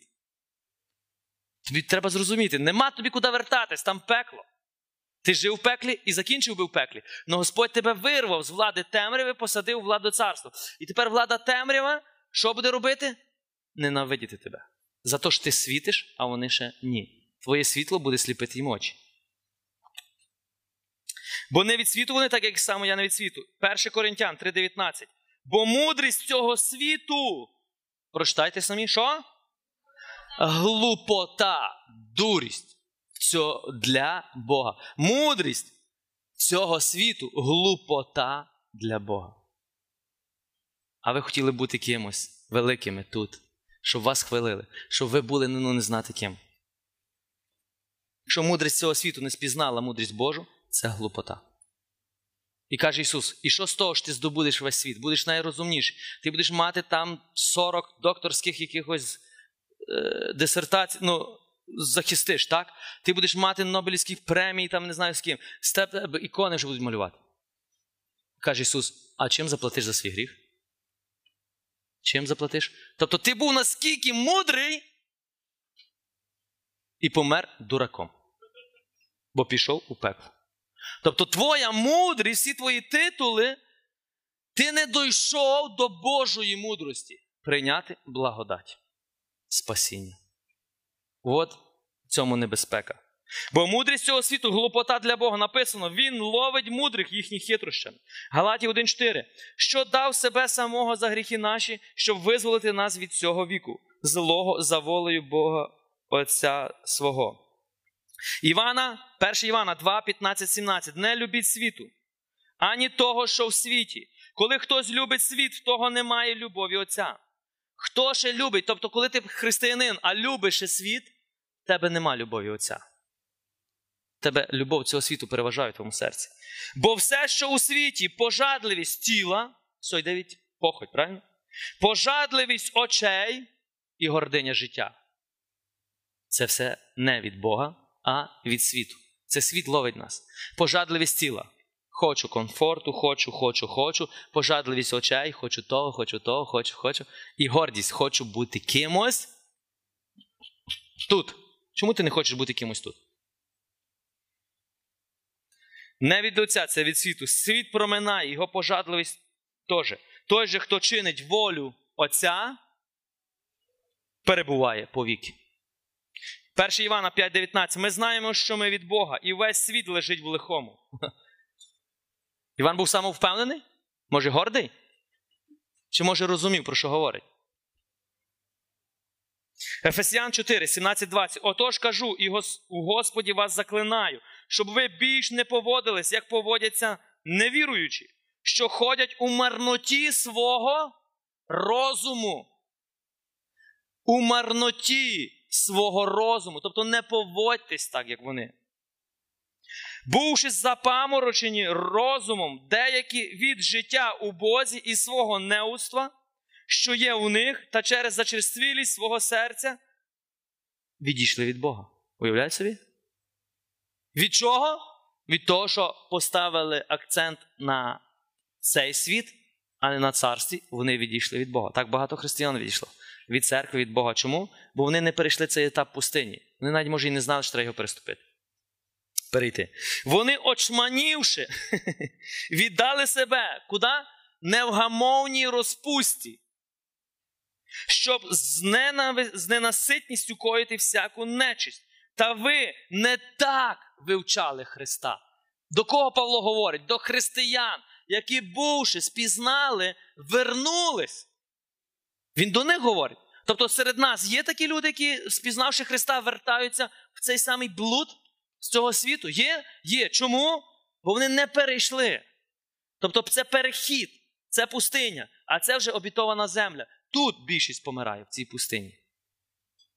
Саме гірше що? Вернемось, каже, в Єгипет, бо там смачна цибуля і чесник.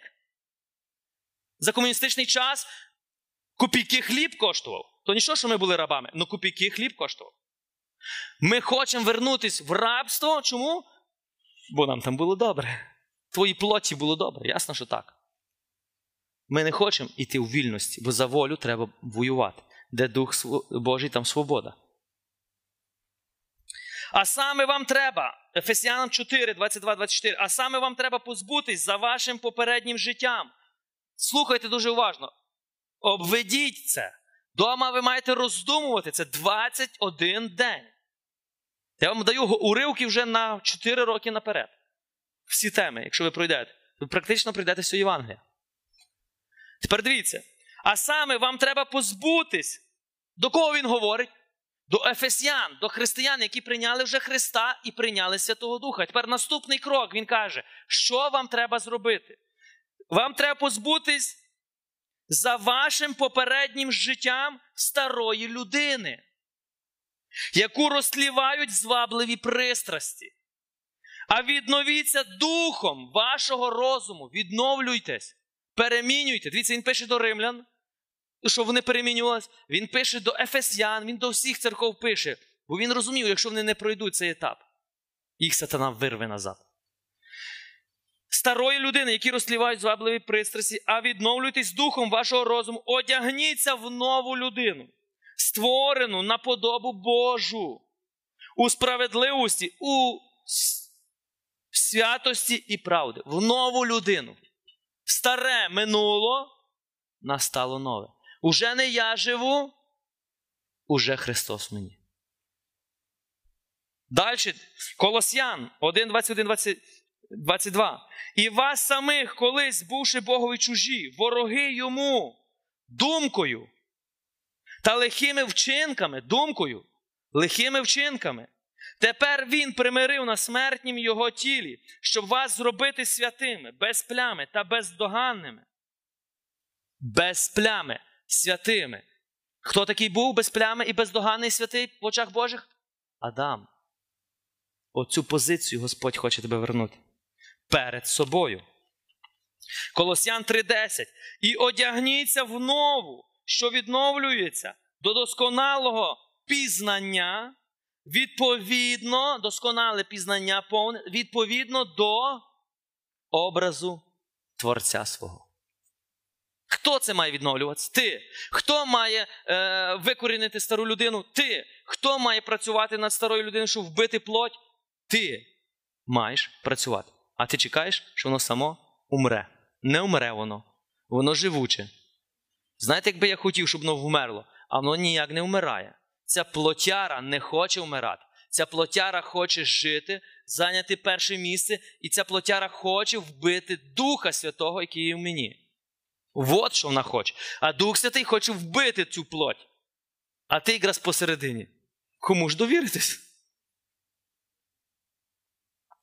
Як я маю перемінювати свій розум?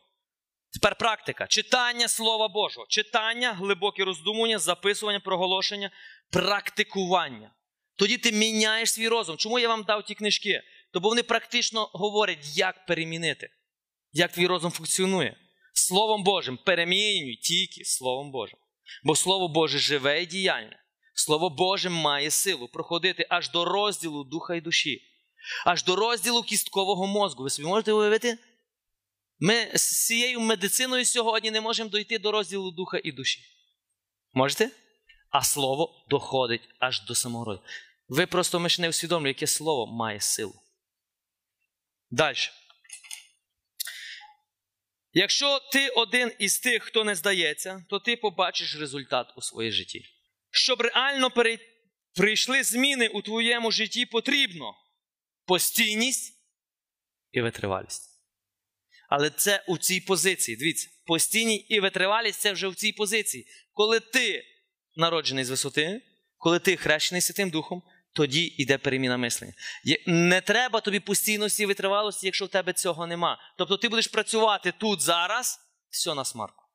Ти багато сил тратиш, нічого. ти хочеш примінити? Нічого. Примири з Христом, віднови свої відносини з Святим Духом, тоді увійди в пустиню. Дозволь Святому Духу, тобто Дух Святий повів. Ісус не впирався, знаєте, що він так, знаєте, вперся ногами, і він його так поров так. Ні, Дух Святий пішов. І Дух Святий повів, тобто Ісус з вільної волі пішов в пустиню. Ти з вільної волі маєш піти.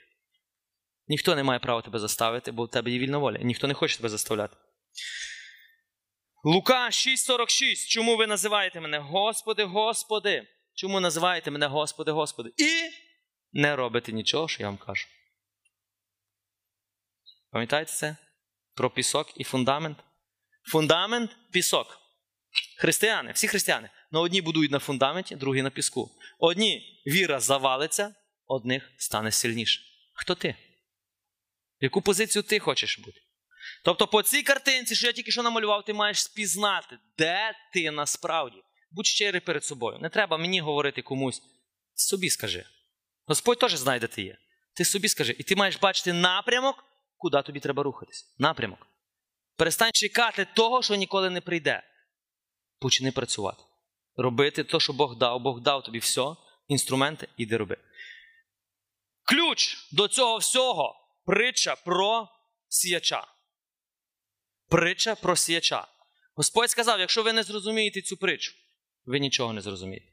З того, що я говорив. Притча про сіяча – це ключ у Царство Небесне. Як функціонує царство і як вкорінювати закони, правила, працю, нагороду, все-все-все у своє життя. Дати тобі ключ? Добре, ти маєш? Маєш Біблію? Там є ключ. Матея 13 глава. Євангеліє від Матея, 13 глава. 13 глава, ви побачите, це все говорить про Царство Боже. А ви вже поняли, про яке царство. Притча про сіяча. Дорогесенькі, я хочу, щоб ти зараз максимально був уважний. Тут, на жаль, я не розписав вам, чи може розписав вам там? Ні. Мали бути слайди, я там так гарно все розмалював. Господь, якось переживуться. Притча про сіяча. Того дня Ісус вийшов з дому і сів край моря. Край моря сидив. Співпадіння? Совпадіння? Ні. Сови не падають сьогодні. І зібралось коло нього така сила народу, Господь, що він увійшов у човен. Олег Петрович, треба човен нам ще. Як катамаран. І сів у ньому, і весь народ стояв на березі. Він говорив до них численними притчами, кажучи. Тобто собі можете уявити, скільки народу було, що Ісусу треба було відплисти. Я думаю, що чуть-чуть більше, ніж нас було сьогодні.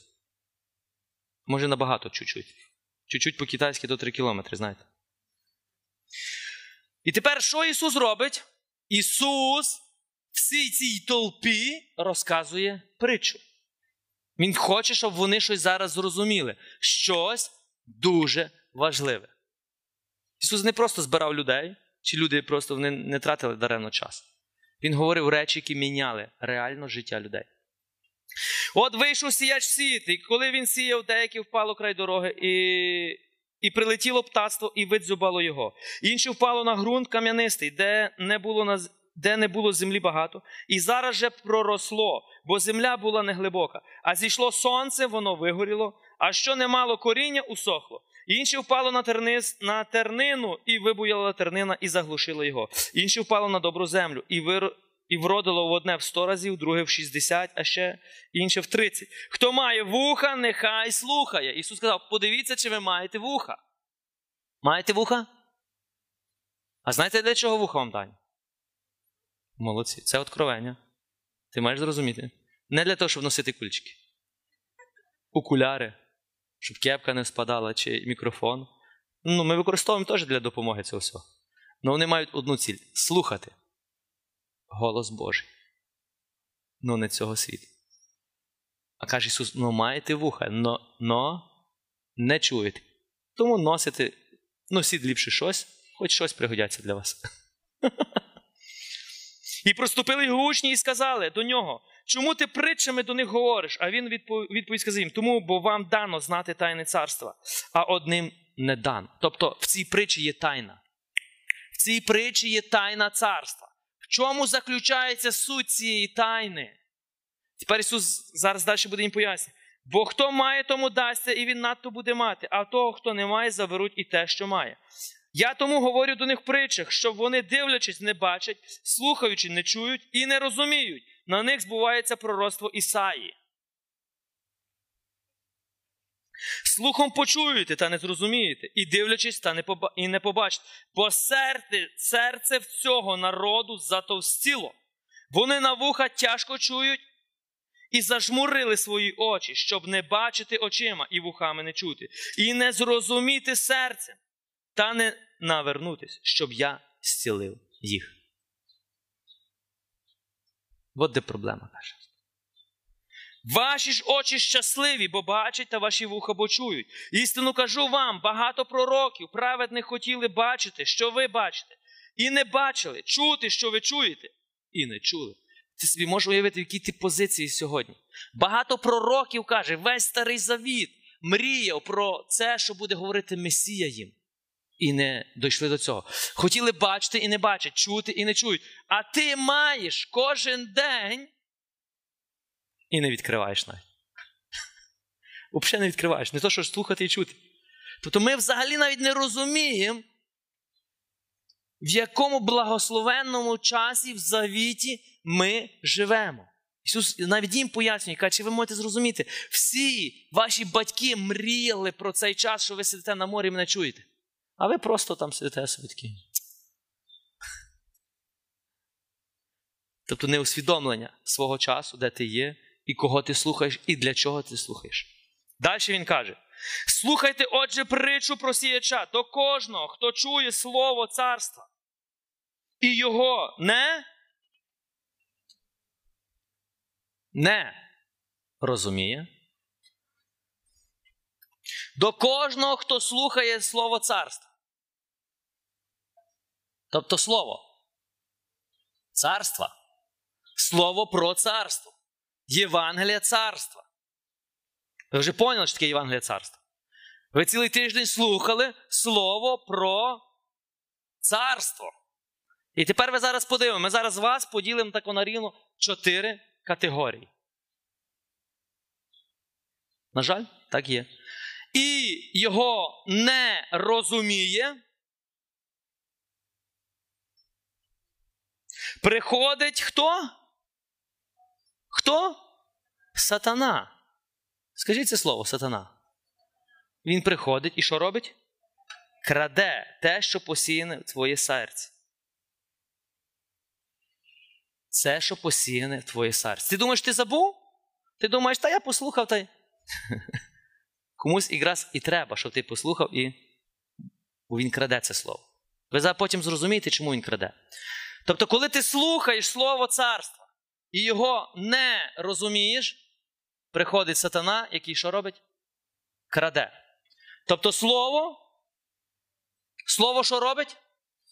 Не проростає, не дає плоду. А ваша задача що? Бачити плоди. Так чи ні? Ціль слова – попасти в землю і виростити плоди. Це той, хто був сприйняв насіння край дороги. Яка проблема? Слухач. Він слухає. Він був тут цілі реколекції, цілий тиждень. Ну і поняття немає, про що тут йдеться. А знаєте, чому немає? Бо не хоче мати. Не тому, що він не може розуміти, тому, що він не хоче розуміти. Може, і вас, тобто, першої землі тут не було би. Бо якби була перша земля, тобто ви б сюди взагалі не приїхали. То йдеться про християнина, який прийшов, послухав ідеально, хор співає, ідеально все, вийшов з церкви і живе ідеально знову, як навчив його батько цього світу. Це перша земля. Він теж ходить до церкви. Но плодів там немає. Друга земля.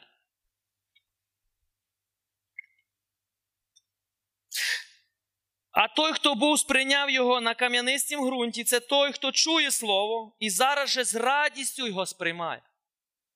Приймає. Вчув. Я вчув, що співає дяк. Я вчув, що Євангелія, чи на спільноті, чи десь. Ти з радістю його ж сприймаєш, але він коріння в собі не має, непостійний. І коли настане яка скрута чи переслідування заради слова, він швидко зневірюється. Тепер дивіться, другий чує, він теж чує. Тобто другий чує, він вже розуміє, він проходить, тобто, першу землю, першу пастку. Він вже зрозумів і вже прийняв. Прийняв? Він вже прийняв. Но не вкорінився. Він прийняв слово. Давайте я зразу практичні речі. Тобто ти вчув, що треба прощати людей. Правильно? Ти з радістю вже розумієш, все, від сьогодні буду так жити. Но в понеділок ти поїдеш додому. В середу вже хтось тебе на наступну середу. У тиждень ти ще будеш Божій благодаті. На наступну середу хтось тебе обідить. І тобто ти швидко вже забув, про що ти прийняв. Плід так і не проріс. Ти протримався рівно тиждень. Це так дуже добре. Ну ти ж не хотів тиждень, ти хотів, щоб все життя. Але я говорю тільки за прощення, а за осуд, за критику, за інші, за повністю, за все. І що слово не приносить? Сатана що робить? Краде на цьому етапі Слово Боже. Або, наприклад, ти вже ходиш на спільноту, ти вже читаєш Слово Боже. Но переслідування. Тебе почали звинувачувати сектант, гіпнотизер. Тебе почали звинувачувати баптист. Я не знаю, що ти? Переслідування заради слова. Ти що? Заради думки інших даєш задню. Маєш право. Но слово не дасть плоду. Слава Богу, що таких нема. Третє.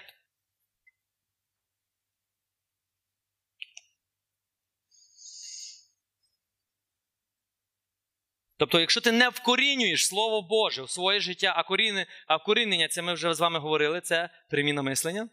Ой, будь ласка, що буде відбуватися? Сатана буде красти на кожному кроці. Той, хто прийняв його між тернину, це той, хто слухає Слово Боже. Дивіться.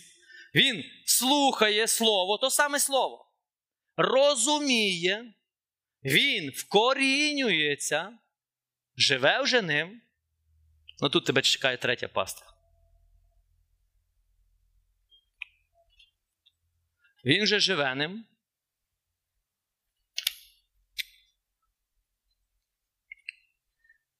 Но турботи цього світу і омана багатства, що робить?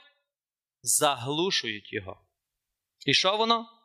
Не дає плоду.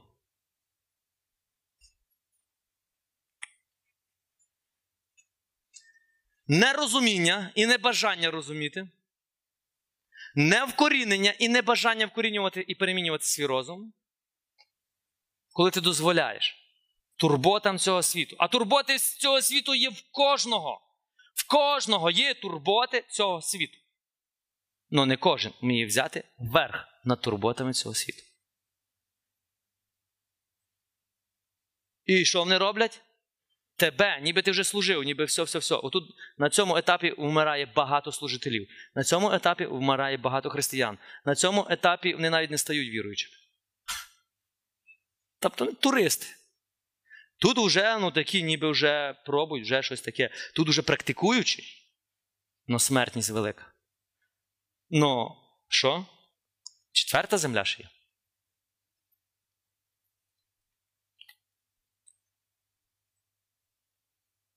Четвертий – це то зерно, яке впало на добру землю.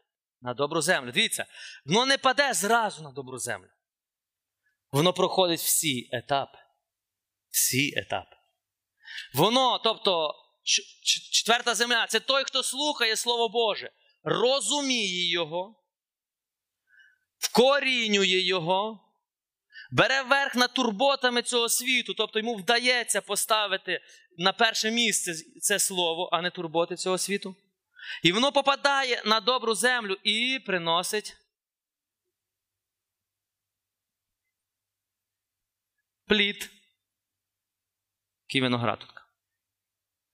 плід в 100, в 60, в 30. Дивіться, де слово, а де плід? Скільки воно має пройти етапів у тобі? У тобі. Ви ж хочете плоди, так? Хто хоче плоди? Ви ж слухаєте Слово Боже, щоб було плоди? А хто це має все виконувати? Тайна царства заключається в чому? Щоб ти розумів, як працює Слово Боже. Слово Боже. Хто сіяч? Сіяч – це хто? Господь, Ісус.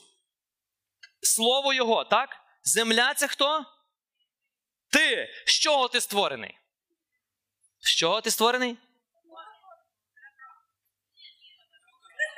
Жінка звільнена від цього, вона створена з ребра. Ти створений з землі. Тепер дивіться, коли Ісус каже притчу про сіяча, Він не каже про поле, дорогесенькі. Він говорить про щось інше. Він говорить, якщо ви не розумієте цю притчу, ви нічого не зрозумієте, бо в цій притчі є тайна духовного царства, як все функціонує в царстві. Учні хлопали очима, думають, що нам, ти пшеницю сіяти, чи що, Ісус? Що ти хочеш нам сказати? Він каже, що ви ще не зрозуміли цього? Ти нас покликав, тепер учиш пшеницю сіяти. Ми не розуміли цього. Сьогодні чому не розуміли? Бо на цьому етапі. Слово, тепер дивися, ти реально земля. Коли ти зрозумієш, ти земля, а Бог сіяч, а Його слово, слово, зерно. Тепер зерно має попасти куди? В землю. В землю. І моя задача, коли зерно попадає в землю, що? Щоб був плід. І тепер ти мусиш усвідомлювати, що це зерно мусить, ти спочатку що робиш? Роздумуєш над Словом Божим, правильно? Ти його хочеш зрозуміти, ти його хочеш прийняти, ти його вкорінюєш, тобто працюєш в дію. Ти його стараєшся постійно жити ним, бо суєта, проблеми хочуть заглушити. Ти ні. Якщо вкорінив, тобто якщо я вже залишив алкоголь. Якщо я вже прощаю людей, я прощаю людей. Якщо я вже не суджу, значить я вже не суджу. Ти вкорінений в цьому. І тільки в цьому будуть плоди. Якщо ти прийняв слово, но сатані вдасться на якомусь етапі вирвати це слово, тобто ти християнин, я згідний, ти ходиш до церкви, ти молишся, все дуже класно, но плодів в тебе не буде. Тут не буде, плоди аж тут. Будь ласка, скажіть мені, що я можу ще для вас зробити? Багато людей до мене, коли приходять і кажуть, отче, помоліться, будь ласка. Бо вони очікують, тобто, щоб оці плоди зараз, отче, помоліться, тобто на тому етапі, щоб в моєму житті зараз плоди були. І що ви думаєте? І я думаю. Як їй пояснити? Як їй пояснити, що то, що ви від мене очікуєте, сам Бог не може дати. Це твоя відповідальність. Бери плуг і орай свою землю. А ви кажете, то я не маю часу. Я не маю часу, отче, я ж плачу вам гроші. Це ж ваша робота, ви ж на то вчились, моліться за моїх дітей. Як у мене свої діти. Моліться за мого чоловіка, у мене є своя дружина. Якщо ви не хочете працювати над своєю землею, ви хочете, щоб я вам з плугами їздив по вашій землі, а ви потім будете казати, недобре мені ти тут трошки заорав, недобре мені засіяв, щось недобре мені виросло, отець. Що таке? Візьми відповідальність за своє життя. Ти маєш нести відповідальність. Не скидай відповідальність на церкву, на священника, не скидай відповідальність на Бога, на сатану, на чоловіка, на жінку. Твоя відповідальність, твоя доля. Маєш слово, тут плоди, розумієш, слухаєш, вкорінюєш, живеш, борешся, щоб нажив. Будуть плоди. Не хочеш це робити, нічого не буде. Твоя віра завалиться. А вона завалиться, бо спокуси прийдуть, випробування прийдуть. А ти голий, босий, простоволосий, бо сатана все покрав у тебе. Тебе хіба табличка є, християнин. І більше нічого. І тоді ти що робиш? Вертаєшся в цей світ. Оце тайна. Кожне слово, яке ти читаєш, кожен ранок, коли ти читаєш, ти маєш проходити по цьому етапі. 21 день якраз стоїть в цьому етапі. Слово роздумуєш, вкорінюєш і живеш. Приходить плід. Роздумуєш, корінюєш, живеш. Приходить плід. А як ви читаєте Слово Боже? Так. Того дня вийшов Ісус. Все, дякую, мушу бігти. Тобто ти почитав, так? Ти навіть не дав шансу пороздумувати, то що говорити про цей етап? Світ, дивіться, що я вам хочу сказати. Світ буде тебе заставляти любим методом рухатись дуже швидко. Швидко думати, швидко молитись, все швидко, швидко. Знаєте для чого? Щоб ти не дозволяв Богу діяти. Бог є на глибині, а не на поверхневості. Тобі треба зупинитись. От чому треба пустиня. Зупинись! Постривай! Подивись на небо, сонце золоте, сумувати не треба. Знаєте ту пісню? Добре. У мене маленькі діти, я знаю. Зупинись, дай час. Тепер дивіться, бо ми вже на цьому будемо закінчувати, ми більше не будемо вертатися до теми. Дорогесенькі, якби я міг, я би заставив ваш розум, так? Якби в мене була флешка, я би вставив і переформатував вас і загрузив нову інформацію. Тобто стерти вірус царства цього світу, закачати новий, царство небесне. І от такі зразу всі плоди, дари. Добрий день, слава Ісусу Христу. Новини роботи. Це ваша відповідальність. Ти маєш працювати над собою. Бог дав тобі свого сина, свого духа, своє слово. Навіть тебе з землі створив. Земля приносить плоди. Царство небесне само приносить плоди. Но ти мусиш правильно його сіяти, правильно працювати. Тобто дозволяти йому проростати, і тоді будуть правильні плоди. А коли ти будеш тут, ти будеш завидувати позиції зависті, чому в інших є плоди, а в тебе нема. Ти ніби купа часу тратиш, ти багато молитов різних молишся, в нього плоди, він нічого не робить, в нього плоди. А ти думаєш, як, Боже? Він навіть каплю того не робить, що я.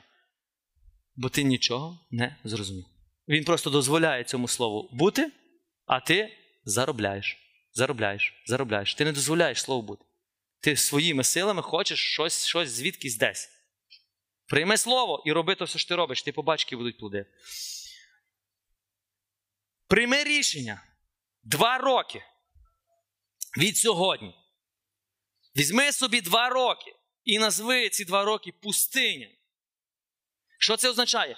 Працюй над собою. При умові, якщо ти вже народжений з висоти і маєш Святого Духа. Як ні, шукай Духа Святого. Працюй, не працюй, воно не піде. Ти можеш 100 років потратити, без Святого Духа ти нічого не впровадиш. Багато сил ти можеш тратити, але нічого не увійде в твоє життя. Працюй над собою. Тобто, коли ти будеш розуміти, що ти на цій праці, ти працюєш над собою. Чому ми вам казали за ці маленькі книжечки? Проголошення. Ти проголошуєш, ти береш це слово, ти проголошуєш, тобто ти вкорінюєшся. Пізніше, що ти стаєш тим, про що ти говориш, тим, в що ти віриш. Крок за кроком, кожен день. Уяви собі, візьми цю книжечку і читай. Або випиши собі цитати. Я не кажу, що це тільки така книжечка буде. Випиши собі цитати. Візьми тут, собі далі розписуй. Кожен день проголошуй. Хто ти для Бога? Хто Бог для тебе? Ти вкорінюєшся.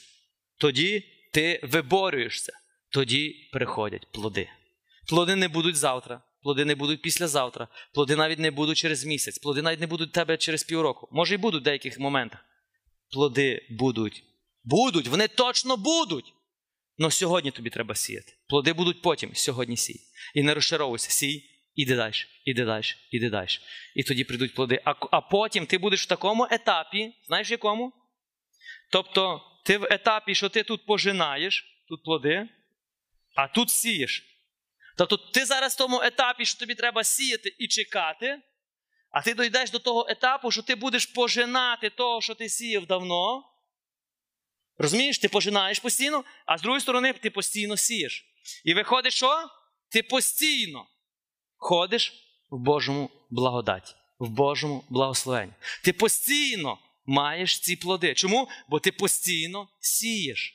Зупинись сіяти, плоди ти ще будеш пожинати деякий час. Но потім прийде знову посуха.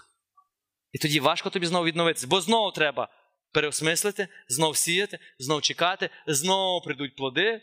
Хто бізнесмен чи хто в полі працював, сіяв, ви мене розумієте, про що йдеться. Ви мусите це все продумувати, правильно? То чому ми тут ніяк не можемо придумати?